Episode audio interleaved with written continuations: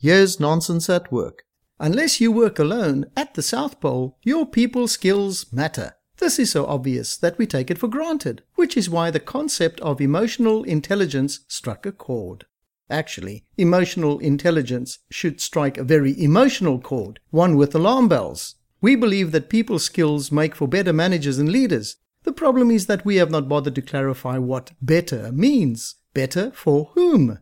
Any self respecting people puppeteer will furiously deny that it takes real people skills and emotional intelligence to manipulate others into doing unconsciously what the puppeteer wants. But this is exactly what numerous studies have now shown. Manipulators are very good at reading people. The dark side to people skills has always existed. We join the dark side when we assume we are too intelligent to have our emotions manipulated. Welcome to my side of the nonsense divide.